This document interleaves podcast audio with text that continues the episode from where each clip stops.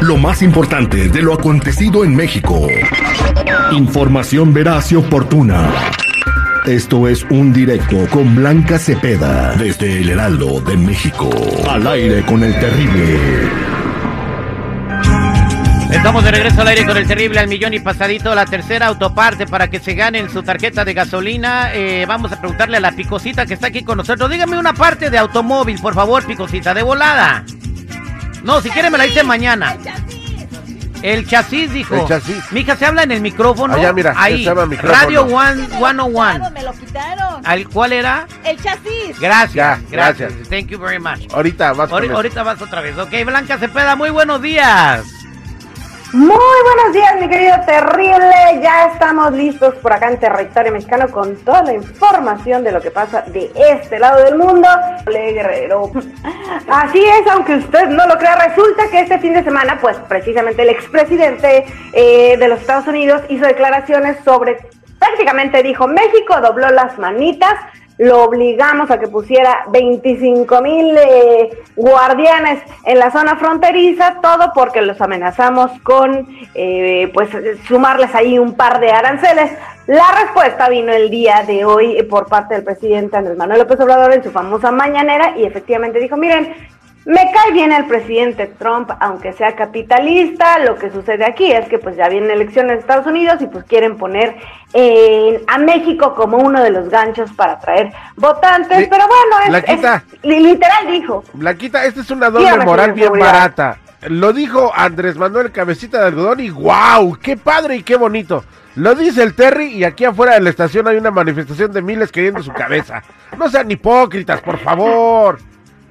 Pues aquí estamos mencionando lo que dicen de un lado y de otro el expresidente y el actual presidente de, México. Y miren, ya la frase con la que terminó pues este polémico tema hace un rato fue, entonces es muy bueno que se sepa que nosotros no vamos a permitir a ningún partido de los dos de Estados Unidos, a ningún candidato que utilicen a México como piñata. Es decir, hagan y digan lo que quieran de nosotros, nosotros aquí... Este, pues nada más nos vamos a mantener a raya y pues esto es como una artimaña. A- a Fíjate, a- Andrés Manuel le cae bien el tipejo que deportó a más de 7 millones de mexicanos, ¿eh?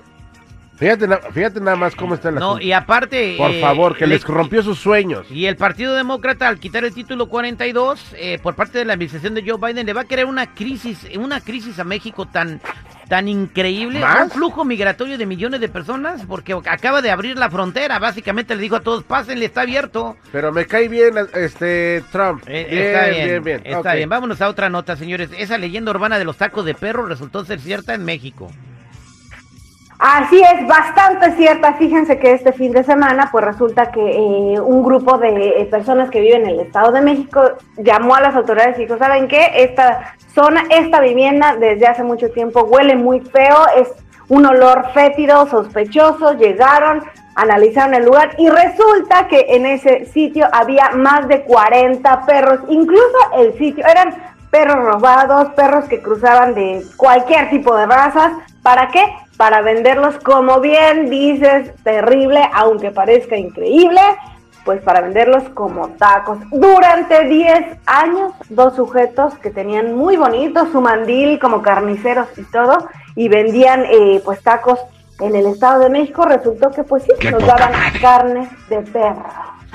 Qué barbaridad. Pues sí, la verdad sí, que, que, que, que malo, que, que mal. Esto fue, imagínense, ¿saben dónde? Bueno, de Catepec los llevaban a vender pues ahí el límite en el metro, afuera del metro Tacuba. Así que si usted alguna vez pasó por ahí, híjole, corre con el riesgo de haberse comido unos taquitos de perro. Pero ¿a poco no son De ricos, su a Blanquita? perro, como dicen. ¿A poco no son ricos? Los tacos de perro. El Eh. 60% de los kiosquitos que venden tacos en la capirucha tienen ¿Cuál carne es la de posibilidad de... A ver, eh, Picosita, ¿usted originario de dónde es? De la Ciudad de México. Acércate tantito. De la Ciudad de México. ¿Nunca le ha sabido ahorrar un taco a usted?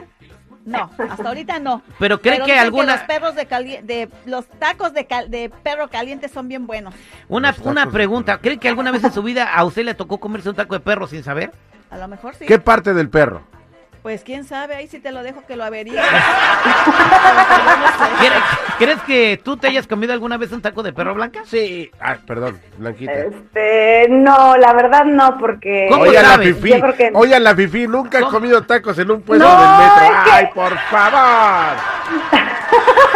Es que yo soy muy delicada. Soy delicada de mi pancita y la verdad es que sí, desde niña mi mamá me dijo no comas en la calle. Yo creo que dos veces en mi vida, así taco, taco, taco, taco del, de afuera de un puesto, pero no del metro, dos veces en mi vida. No, No hay sí, nada sí, más rico que un taco que viene de la mano, que daño. cobra, que limpia, que to- esa mano, papá, esa mano que con la que sacan el moco. Ay, Dios mío. Bueno, Bueno, gra- gracias, Blanca Cepeda.